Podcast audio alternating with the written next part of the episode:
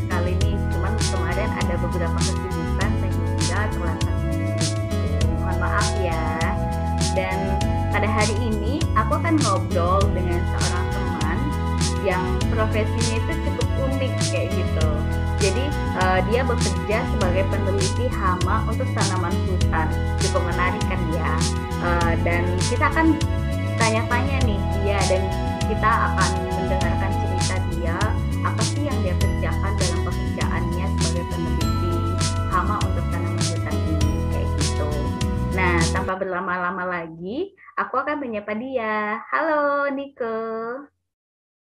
Halo. Nah, eh, yang akan bercerita dengan kita hari ini namanya Nike Grace Hanjeli. Eh, bener gak sih ke? Angelina, Anjeli. Angelina. ya Angelina. Nah, dia ini bekerja di eh, perusahaan Rio, Riau Andalan Pulp and Paper yang sering kita dengar juga singkatannya tuh RAPP gitu. Kalau kalian tahu Paper One, udah itu salah satu produk kantor mereka gitulah. Boleh ini nggak ke kamu, hmm, kamu perkenalan eh, lebih detail gitu tentang kamu. Tadi kan secara singkat aja tuh aku kenalin. Halo semuanya. Eh, perkenalkan, nama aku Ike Grace Angelina. Sekarang posisi aku bekerja sebagai seorang peneliti hama. Mungkin bagi kalian asing ya dengan kata hama, tapi mungkin kalau orang Jawa biasa ya dengan istilah hama atau tanam eh, organisme pengganggu di tanaman. Nah, Sekarang saya posisinya bekerja sebagai peneliti hama di salah satu perusahaan multinasional yang biasanya kalau internasionalnya sih dikenal sebagai April Group. Tapi di Indonesia-nya sendiri kita disebutnya PT RAPP. Kalau teman-teman pernah dengar nggak yang namanya Tanoto Foundation?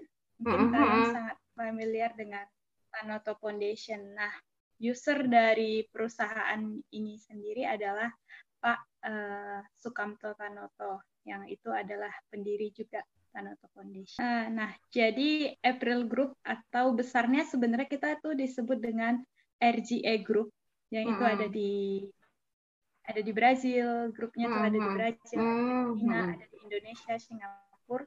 Nah, di Indonesia sendiri dia punya dua eh tiga anakan perusahaan. Yang pertama ada Asian Agri, kemudian RAPP sendiri, ada TPL, oh ya kelupaan. Satu lagi ada Bras Bra Brasi Apikal. Apikal tuh untuk pengelolaan minyak. Oh. Nah, jadi Tanoto itu sendiri adalah eh, kayak marganya gitu ya. Karena namanya Sukamto Tanoto, terus anak-anaknya semuanya nama belakangnya ada Tanotonya. Berarti mungkin marganya kali. Nah, dia dia adalah pemilik perusahaan ini. Jadi untuk anakan-anakan perusahaannya semuanya dikelola sama anak-anaknya. Ya, ya. Sedangkan eh, kamu di bagian yang Aprilnya ini gitu lah ya, yang RAPP ini. Ya, RAPP. Nah, di RAPP itu sendiri ada banyak anaknya lagi sebenarnya. Nah, Hmm. khususnya tuh bekerja di bidang fiber ataupun eh, untuk menghasilkan serat kayu. Ah, Serat kayunya itu kita pakai untuk eh, dikelola oleh pabrik menjadi pulp dan paper. See. Kalau yang pautnya ini kayak apa sih? eh serat kayu untuk bahan-bahan sepatu juga nggak sih? Eh, sepatu sih enggak ya, tapi kebanyakan tuh digunakan kayak buat tisu basah, Oh, I see. aku salah berarti ya. Kurang research nih aku. Oke, oke. Yeps. Eh, Nah, Hmm. kelupaan. Ada satu lagi sekarang serat yang paling baru ini serat kayunya kita olah menjadi viskos. Pernah dengar viskos nggak? Apa tuh? Viskos tuh kayak serat serat rayon. Ah, ah. Umumnya tuh kita eh, ekspornya ke perusahaan-perusahaan kayak Converse, terus Adidas, Nike, kayak gitu. Untuk bikin yang kaos-kaos yang harganya selangit itu tapi kayaknya biasa aja gitu. Tapi Iya. sebenarnya ya itulah kelebihan dari rayon itu sendiri. Iya, iya. Oh, Kualitasnya tinggi. untuk material kain juga gitu berarti ya. Iya, kalau untuk sekarang kita kelola juga kayu eh, dari ada yang untuk pulp, ada untuk kertas, sebagian kita kelola jadi viskos. Wah, banyak banget juga ya ini produknya perusahaan kalian ini. Sedangkan kalau eh, kamu sendiri itu di bagian peneliti hamanya gitu ya tuh. Yap, jadi fungsinya aku tuh lebih ke menjaga supaya tanaman-tanaman yang ada di areal itu dalam kondisi sehat. Nah, nantinya bisa menghasilkan kayu dengan kualitas tinggi, terus bebas sama penyakit. Berarti itu eh, eh, boleh tahu nggak sih kayu-kayu yang kalian pakai itu ditanam sendiri sama perusahaan kayak gitu ya? Yap, jadi eh, di Indonesia itu sekarang tidak diperbolehkan untuk melakukan penebangan liar ya, khususnya untuk perusahaan-perusahaan. Nah, jadi untuk April Group sendiri, kita berdasarkan keputusan Kementerian Kehutanan dan Lingkungan Hidup, kita dipercayakan 480 ribu hektar lahan yang dikelola 51% di antaranya kita tanamin akasia dan eukaliptus. Nah, itu yang kita pakai untuk uh, bahan baku di pabrik untuk pulp, paper maupun untuk viskos tadi. Nah, kemudian sisanya yang dari uh, dari 100% kan ada sisanya tuh 41 persen ya, 21 persen dipakai untuk areal hijau atau biasanya dia hutan alami yang memang disarankan oleh pemerintah ataupun diwajibkan untuk kita jaga. Jadi untuk tempat tinggal kayak harimau, gajah, dan makhluk hidup lainnya lah. Ya, ya, Kemudian sisanya yang lainnya dipakai untuk masyarakat. Jadi itulah Hmm, perusahaan ini no pembalakan liar, tapi ada pemberdayaan masyarakatnya juga, ada Ya, ya, ya. daerah hijaunya juga untuk menjaga eh, keberlanjutan lingkungan. Ya, ya. Wow, Berat ya? ya. Mm-mm. Oh ya, oke. Eh, eh, cukup luas ternyata jangkauannya ya. Tapi ini ya eh, senang juga sih dengarnya gitu ke kalau memang pa- apa ya tidak melakukan penebangan hutan kayak gitu karena kan mungkin kalau zaman dulu gitu kan beberapa puluh tahun yang lalu kan eh, sering dengar tentang pem, apa penebangan pohon secara ah, ah, penebangan pohon secara liar gitu kan.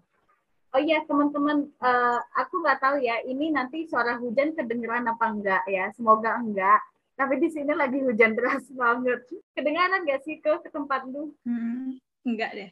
Enggak ya, aduh. Eh, sebagai peneliti hama sendiri nih ke apa sih yang kamu kerjakan kayak gitu? Oke, jadi sebagai peneliti hama yang tadi fokusnya adalah menjaga tanaman Hmm. kita tetap sehat dan terdeliver ke mil dengan baik dan tanpa hama ya kan. Hmm, Nah tugas tugas pokoknya aku tuh sebenarnya ada tiga hal. hmm. Apa Yang itu? pertama, yang pertama eh, harus memberikan rekomendasi cepat kepada tim yang ada di lapangan Hmm, supaya mereka bisa mengendalikan hama tentunya. hmm. Terus yang kedua, nah berhubung perusahaan ini adalah perusahaan yang mempertimbangkan keberlanjutan jangka panjang, Iya. karena diingat ya yang kita kelola adalah hutan gitu, Ah, nggak ah, bisa benar-benar. cuman eh, kita panen terus selesai gitu, karena kita Ah, ah. maunya tuh kayak 50 tahun, 100 tahun ke depan kita masih lestari lah istilahnya ya kan. Hmm, hmm. Nah, oleh sebab itu, challenge-nya itu adalah di bagian yang kedua ini. Kita harus menemukan metode yang no chemical, Hmm, tapi menggunakan uh, biological control. Biological hmm. control itu kayak memanfaatkan makhluk hidup lain untuk menyeimbangkan ekosistem gitulah.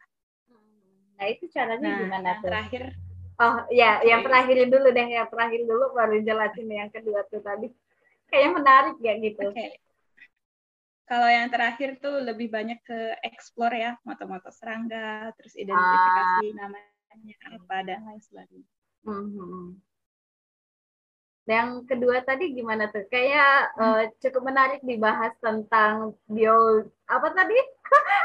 Agak lagi kalau uh, keselepit ini uh, lidahnya nih ngomongnya. Oke, kita sebut aja pengendalian biologi ya, biar lebih ha, gampang. Ha, ha, ha, gimana tuh? Uh, pengendalian biologi itu sendiri sebenarnya simple ya. Mungkin teman-teman tuh pas SD dengar belajarkan urutan-urutan yang ada karnivor, ada herbivor, mm -hmm. ada omnivor itu.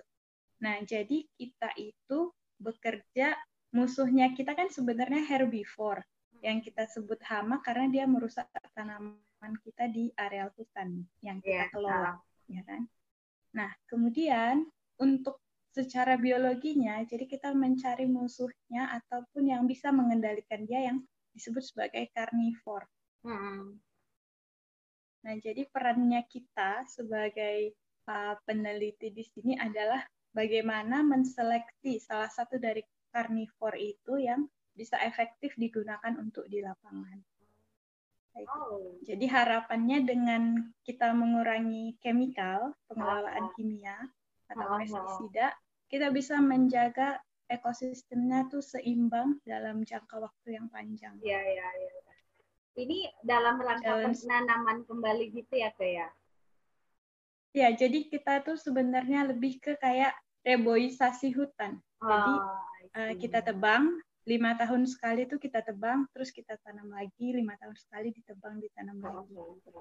Boleh tahu nggak sih kak, emang hama hama tanaman hutan itu kayak apa sih?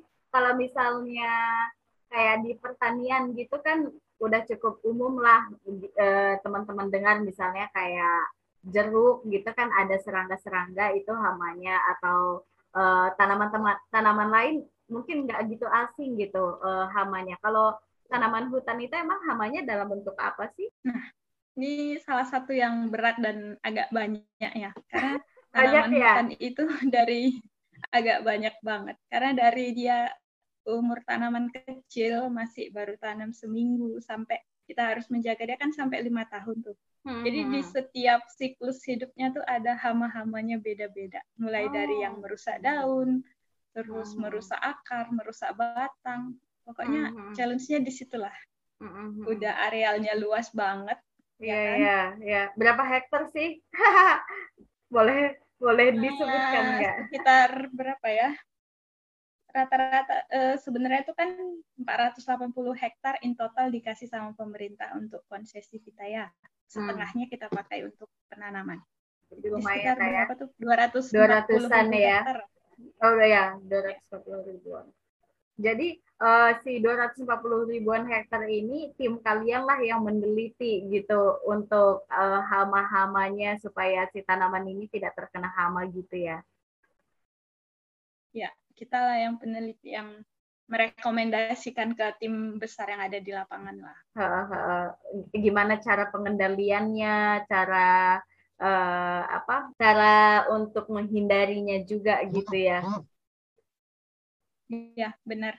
Mungkin uh, kalau sekarang sih kan dari banyak hal ya, sebelum tanam kita harus milih tanaman yang memang sehat. Kemudian ha, ha, ha. kita juga ada tim tim yang disebut tuh kayak pemulihan tanaman, menemukan pohon-pohon yang memang tahan penyakit gitu kan. Hmm, Tapi ingat loh ya, perusahaan kita no GMO, no genetic modification. Hmm, jadi emang ini ya murni kayak gitu original gitu ya?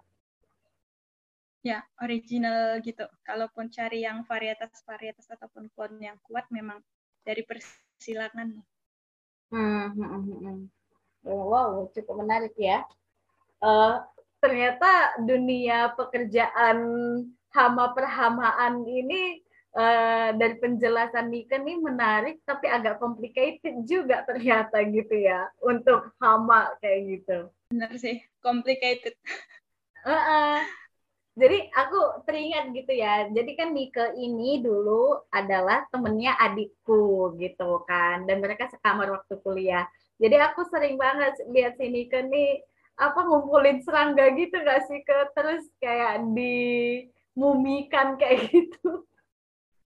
Iya diawetin gitu ya. Iya diawetin terus habis itu uh, itu jenis-jenis uh, serangga yang mengganggu tanaman gitu ya? Iya, aku ya nggak semua sih serangga tuh mengganggu tanaman ya karena kan kita uh, sebagai manusia fungsinya untuk mengelola alam ya. Jadi yang memang benar-benar mengganggu kita dan itu nggak kita eliminate semua. Jadi kalau mereka masih kalau jumlahnya mereka masih di angka yang aman, kita sebenarnya nggak perlu chemical control atau. Ya ya, benar-benar. Nah, kalau dari uh, pekerjaannya sendiri nih ke uh, apa sih ya? Kayak berat nggak sih di bidang ini kayak gitu? Apalagi mendengar cerita Nike tadi kan sangat erat hubungannya dengan orang lapangan juga gitu ya.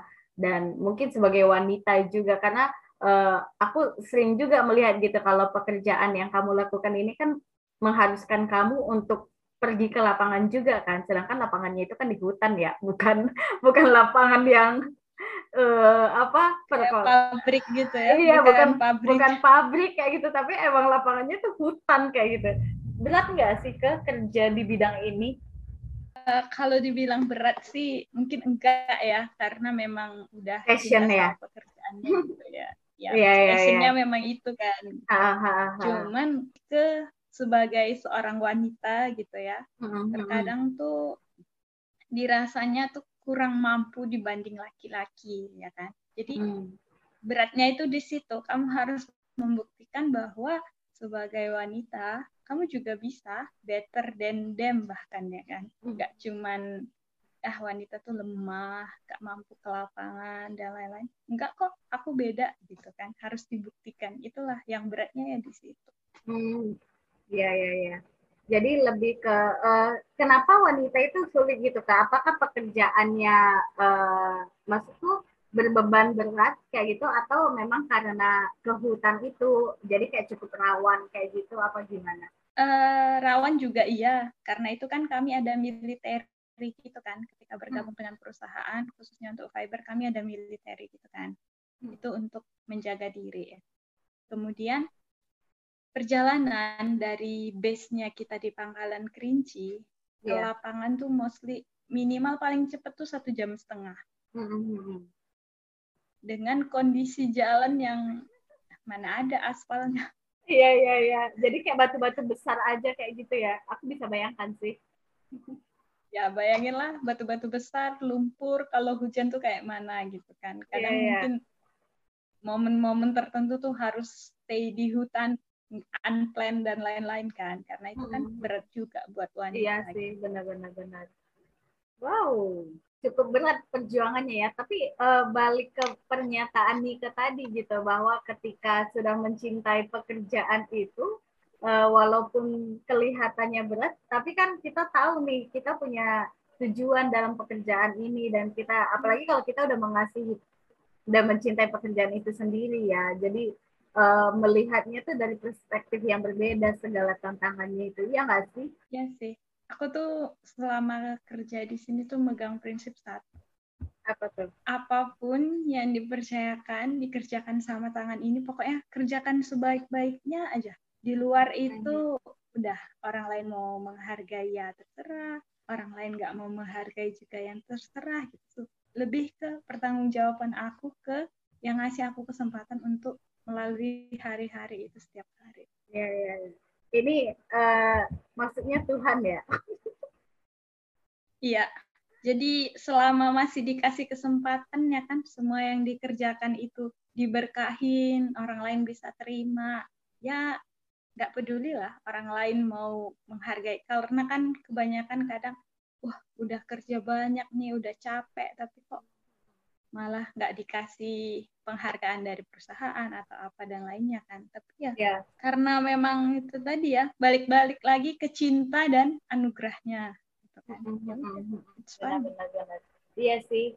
Eh, aku ja- jadi aku kan lagi ikut bukan komunitas sih tapi dalam tahun terakhir ini aku cukup sering mengikuti webinar salah satu eh, apa ya mereka tuh salah satu kayak pelayanan gitulah tentang dunia kerja kayak gitu. Jadi eh, di situ kita ada teman sharing tentang dunia kerja kita masing-masing gitu juga kan. Jadi eh, aku melihat sih kalau misalnya di dalam setiap pekerjaan apa pun yang kita kerjakan gitu ya profesinya apa pun ketika kita tahu itu kita ditempatkan di situ karena ada tujuannya dan kita juga tahu siapa yang menempatkan kita di situ. Jadi kayak yang lain-lain itu eh, udah apa ya bukan bukan diabaikan sih tetapi tidak menjadi satu pengganggu yang sangat besar kayak gitu lah ya tantangan-tantangan itu. Kalau lingkungan kerjanya sendiri boleh tahu nggak sih ke kayak apa kalian di Kayak sana? lingkungan lingkungan kerja ya? Heeh. eh sebenarnya yang salah dari aku adalah aku orang Sumatera, kuliahnya di Jogja, bekerja di Sumatera. Yang itu Oh. what's wrong with that what's wrong, right? iya aku pikir tadi kayak mungkin kayak lingkungan kerjanya seperti apa itu lebih kayak oh or, eh, maksudnya bukan ke suku-suku gitu ini kayak tampaknya mengarah ke suku-suku malah kayak gitu Eh, Gimana? nggak ngarah ke juga ya, Oh, tapi kan kalau- kehidupan Mhm. kehidupan di Jogja tuh lebih kayak ramah gitu kan, terus Hmm, nyaman. ya, ya. ya, ya, ya. Tapi kalau di Sumatera itu ada istilah kalau kau nggak ngegas, ya yang kau mau nggak sampai gitu. Kalau di Ah. Sumatera tuh istilahnya kayak gitu. kayak gitu ya. Jadi lingkungan kerjanya tuh ya di situ sih yang sebenarnya jadi challenge juga ya. Lingkungan kerjanya kayak gitu. Orang-orangnya Hmm. tuh ngomongnya tuh kayak keras-keras semua gitu kan. Wow. Hmm. Pertama kali tuh kayak mungkin hari pertama kedua aku sampai nangis ya kali ya. Dan orang Oh, iya. ngetawain aku dengan ngatain, "Hello, kamu kamu orang dari Sumatera Utara, terus kamu tuh kayak orang Jawa gitu." Iya, iya, iya, iya. itu yang lingkungan kerjanya itulah yang dihadapin bayangkan aja lah ya berinteraksi dengan orang-orang yang keras-keras dengan di sini tuh banyak suku karena memang daerahnya tuh daerah perantau kan jadi banyak Hmm, suku banget Iya, iya. dari mungkin dari Sabang sampai Merauke ada lah di sini kumpul di sini ya kan ya itulah lingkungan kerjanya seperti itu. Nah, kalau misalnya dari Sabang sampai Merauke ada di situ, tapi semuanya jadi terpengaruh sama yang keras-keras tadi kayak gitu ya, tanda kutip sih kerasnya. Ya tanda kutip sih keras jadi kalau kamu nggak keras ya kamu nggak akan dapat yang kamu mau pekerjaan Hmm, kamu hmm. nggak akan selesai gitu Iya, iya, iya. Wow, berarti ini ya, bayangin aja ya tapi jangan Hmm. dipusingkan enggak lah, aku nggak akan memusingkan sih. Gimana tuh? jangan dipusingkan Oh, maksudnya jangan dipusingkan aja, di, di- dibayangin aja kayak gitu. Atau dilewati aja. ya jangan membuat jangan membuat kalian takut juga kalau mau kerja di Sumatera Oh, ya ya benar benar. Tapi ini sih ya, eh, jadi ngebayangin Nike gitu kan. Eh Nike tuh di di Jogja tuh berapa sih? Tujuh tahun ada nggak ya? Ke ada kali ya sampai yang S2 itu. adalah 2011 sampai 2018 Mm-mm, Tujuh tahun. Jadi cukup melembutkan Sumatera yang dulu ternyata selama tujuh tahun ini ya. Di Jogja terus balik lagi ke Sumatera, butuh adaptasi yang lebih ekstra lagi ya. Ya benar. Kalau di apa ya? Kalau di Jogja tuh kayaknya gampang gitu. Mau ramah sama orang nggak kenal juga gampang. Kalau di sini tuh pertama-pertama tuh kayak nyapa orang, tapi orangnya tuh nggak Iya. kamu sama. Hello, aku manusia loh, aku bukan hantu gitu. Iya, le- lebih ke ini kali ya, budayanya juga kali ya. budaya lingkungan Ya, lingkungannya memang kayak gitu gitu. Kalau selain itu ada nggak sih ke tantangannya selain eh, tadi kan tentang lingkungan kerja, terus tadi juga udah sempat cerita tentang tantangan sebagai wanita bekerja di bidang itu gitu. Selain itu ada tantangan lain nggak sih? Apalagi kalian kan uh, istilahnya terpisah dari masyarakat nggak sih lokasi kalian ini ke? Maksudnya kalian punya mes sendiri. Jadi orang-orang yang kerja di perusahaan itu ada di lingkungan itu sendiri gitu, terpisah dari masyarakat umumnya gitu. Iya nggak sih? Hmm, kebetulan kalau yang base-nya di kantor pusat ya, hmm. kita kan memang ada komplek gitu ya, hmm. tapi nggak terlalu jauh dari pemukiman. Hmm. Apa itu adalah ketika kamu sedang ke lapangan, itu tuh kayak bener-bener hutan, ketemunya orangnya itu itu aja jadi kalau pas nginep di hutan tuh kayak apa ya memang ada rumah ada mes tapi nggak ada AC ya kan nggak ada hmm. sinyal lamp listriknya tuh kan pakai genset jadi hmm. hmm. ada jam-jam tertentu tuh listriknya padam gitu gitu ya tantangannya yang lainnya itu sih hmm. wow aku tuh speechless gitu loh ke oh ternyata kayak gini ya gitu walaupun uh, aku sempat uh, nyari tahu gitu uh, pekerjaan ini seperti apa kayak gitu tapi ya dari cerita kamu tuh membuat aku segitunya ya ternyata kayak gitu untuk seorang peneliti hama kayak gitu biasanya kalian berapa lama sih uh, tinggal di hutan kayak gitu kalau lagi emang ada penelitian kayak gitu? Hmm tinggal lama sih paling lama aku biasanya seminggu ya karena memang proyekku tuh nggak banyak yang nginep berbulan-bulan gitu enggak sih. Hmm. Cuman seminggu aja kayaknya kadang udah rasanya hmm, iya soalnya ini ya nggak ada kehidupan lain juga gitu karena benar-benar ada hmm. bahkan ada pengalaman aku tuh ya aku tuh harus kunjungan di tiga daerah yang berbeda. Mm -hmm. Itu sampai ke Sumatera Utara lah udah lokasinya. Mm -hmm. mm -hmm. Dari, dari kantor pusat sekitar tujuh jam. Mm -hmm. Nah, itu naik apa kalian? Tempat naik mobil. Hmm, ya ya. Terus? Nah di tempat di lapangan yang satu ini tuh bener-bener makan tuh terbatas. Ya kan? Mm habis itu kalau kamu mau cari Indomart atau nggak usah Indomart deh cuma warung, cari warung gitu. aja hmm.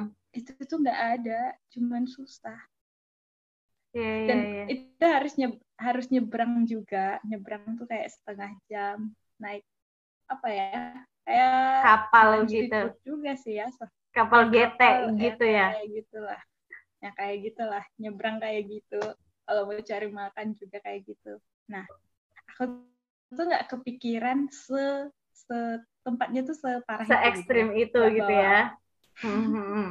iya Lalu? Gak bawa makanan tambahan, gak hmm. bawa bekal lain-lain, jalanlah ke sana. Pagi-pagi, eh, sampainya tuh kan kayak malam jam setengah dua belasan gitu ya udah istirahat istirahat. Pagi-pagi tuh lapar berat kan, hmm. mainlah ke kantin. Mm-hmm. pengen nambah makan, gak, gak dibolehin sama ibu kantin. Gak boleh coba. Kamu punya uang, tapi kamu nggak bisa lebihin makannya. Kenapa? Karena nggak akan cukup buat semua orang. Yo, cukup terbatas gitu ya. Iya, itulah aku tempat yang paling kayak sampai sekarang tuh tempat yang paling terkesan yang aku kunjungin di sini tuh ya tempat itu. Mau nambah nasi nggak bisa. Dia cuma bilang gini nanti kalau orang lain semua udah makan jam 9 ibu mau makan lagi boleh tapi sekarang nggak boleh nambah. Jadi boleh dulu ada sisa apa enggak gitu kan? Iya benar. Terus siangnya juga ya cuma ada ikan asin kan yang sesuatu yang bisa disimpan agak lama gitu. mm -hmm dua hari di tempat itu tuh kayak aku bener-bener nggak bisa main HP juga karena nggak ada sinyal kan. Makan pun terbatas nggak ada snack nggak ada apa-apa. Itu kayaknya kayak bener-bener apa ya kayak isolasi mandiri kali ya nggak ada yang ngunjungin Iya iya. Tapi kalau isolasi mandiri eh, apa isolasi mandiri COVID gitu kan biasanya keluarga masih ngasih makanan kan, entah yang ditaruh depan pintu gitu. Kalau ini kan makannya juga terbatas gitu ya.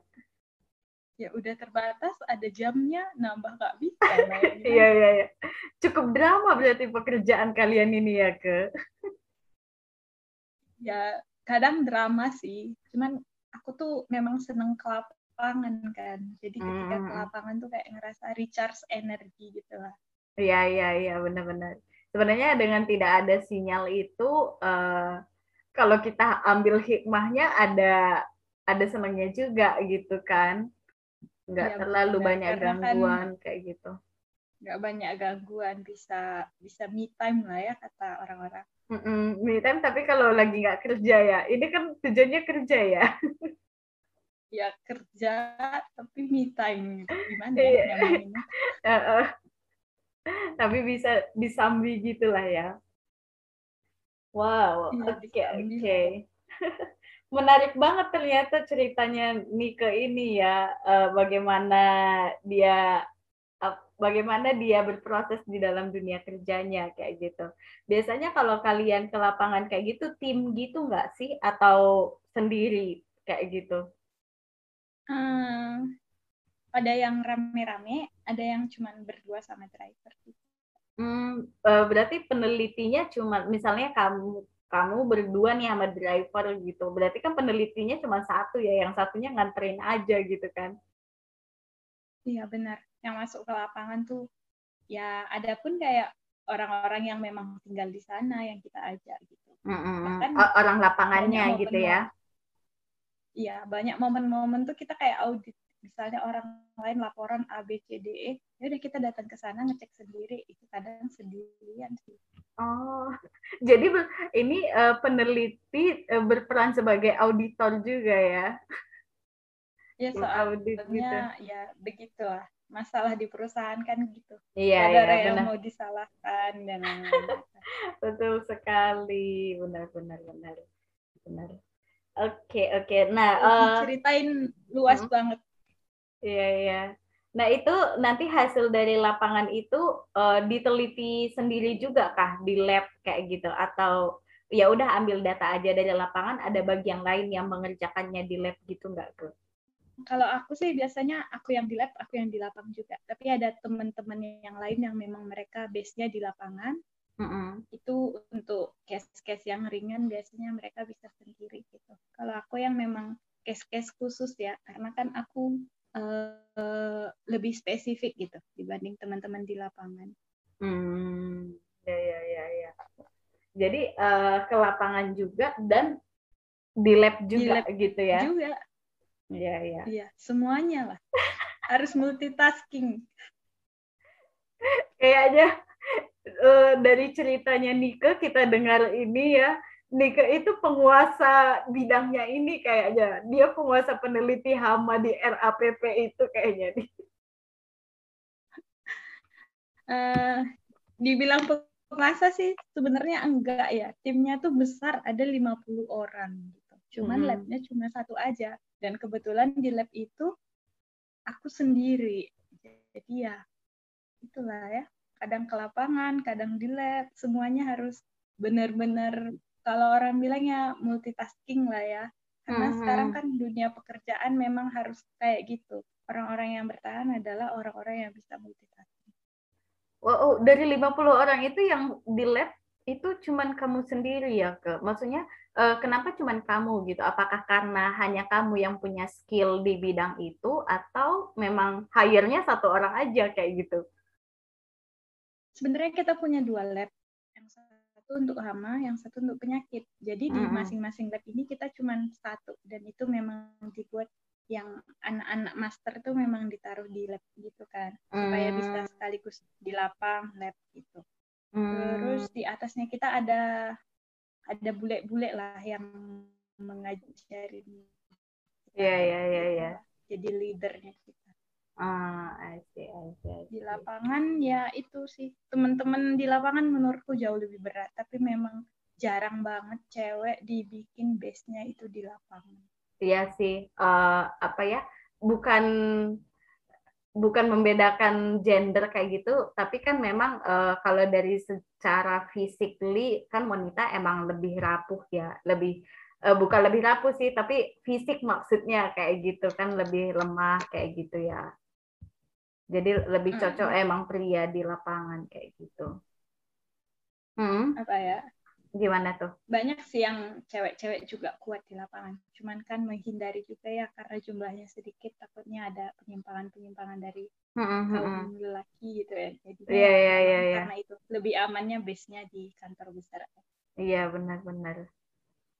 Wah, jadi ini ya, jadi pengen ngomongin feminisme kayak gitu. Oh, ternyata wanita ini masih sangat rapuh keberadaannya di mana-mana pun kayak gitu ya.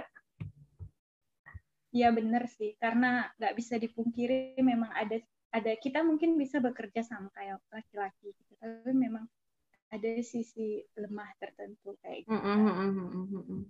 Benar-benar. Nah, udah panjang banget nih cerita sama Nike dan udah apa ya panjang lebar kayak gitu melihat bagaimana dunia pekerjaan Nike ini yang ternyata nggak mudah gitu ya teman-teman. Dan mungkin teman-teman di luar sana juga pasti punya apa ya punya tantangan tersendiri di profesinya kayak gitu. Uh, ada lagi nggak sih ke yang um, ingin kamu sampaikan kayak gitu? Uh, yang mau disampaikan itu cuma yang belum kita bahas mungkin gitu yang belum kita bahas sih aku agak-agak ini ya kalau cerita tuh kadang terlalu excited gitu jadi kayak alurnya kurang rapi gitu ya. Tapi itu sih intinya sebagai seorang wanita gitu ya kita tuh nggak boleh takut sama apa pun kondisinya. Jangan minta cuman kayak aku tuh pengen di kantor yang dandan uh-huh. gitu kan. buka uh-huh. bukalah matanya tuh lebih luas gitu kan. Lihat dunia tuh sekelilingnya. Terus apa yang bisa kamu kerjakan untuk lingkungan, untuk alam inilah ya. Mm -hmm. aja kayak gitu. Mm -hmm. Jangan sampai dengan alasan aku nggak mau kayak gini, aku maunya enak, ada sinyal dan lain-lain, terus nggak mau bergabung. Karena sebenarnya lowongan pekerjaan untuk di bidang ini tuh banyak, tapi mm -hmm. terkadang memang itu yang dipilih tuh kebanyakan laki-laki. Terus kalaupun ada wanita gitu, ketika mereka wawancara atau visit ke sini melihat lokasinya jadi kayak gak maulah jauh banget dari dari mall dan lain-lain gitu kan. Mm-hmm. Pesannya buat teman-teman jangan pernah lah membatasi dirimu sebelum kamu mencoba sesuatu hal itu. Woi. Ini quote of the day kayaknya nih. Jangan pernah membatasi diri sebelum mencoba kayak gitu ya. Tapi benar juga ya. sih uh, perlu menurutku perlu bagi kita untuk men-challenge diri kita sendiri gitu. Untuk uh, kita tahu kemampuan kita itu bisa sebatas mana limitnya tuh sampai mana sih kayak gitu. Itu kan perlu ngepus diri kita sendiri ya kayak gitu kan. Oke. Okay. terima kasih banyak ya Nike sudah bercerita di podcast A to dan berharap teman-teman yang mendengar cerita Nike hari ini juga uh, boleh yang uh, ingin kerja di lapangan mungkin kayak gitu tapi masih ragu dengan segala tantangan-tantangan yang ada. Semoga cerita Nika hari ini bisa memotivasi teman-teman juga kayak gitu. Dan bagi teman-teman yang mungkin bekerja tidak di bidang lapangan bahkan bukan peneliti hama kayak gitu apa pun profesi kita pasti kita punya tantangan tersendiri-sendiri kayak gitu. Tapi bagaimana kita mengelola tantangan itu supaya kita boleh menikmati pekerjaan itu kayak gitu kali ya. Oke okay, Nike thank you so much ya udah mau cerita di podcast ini. Dadah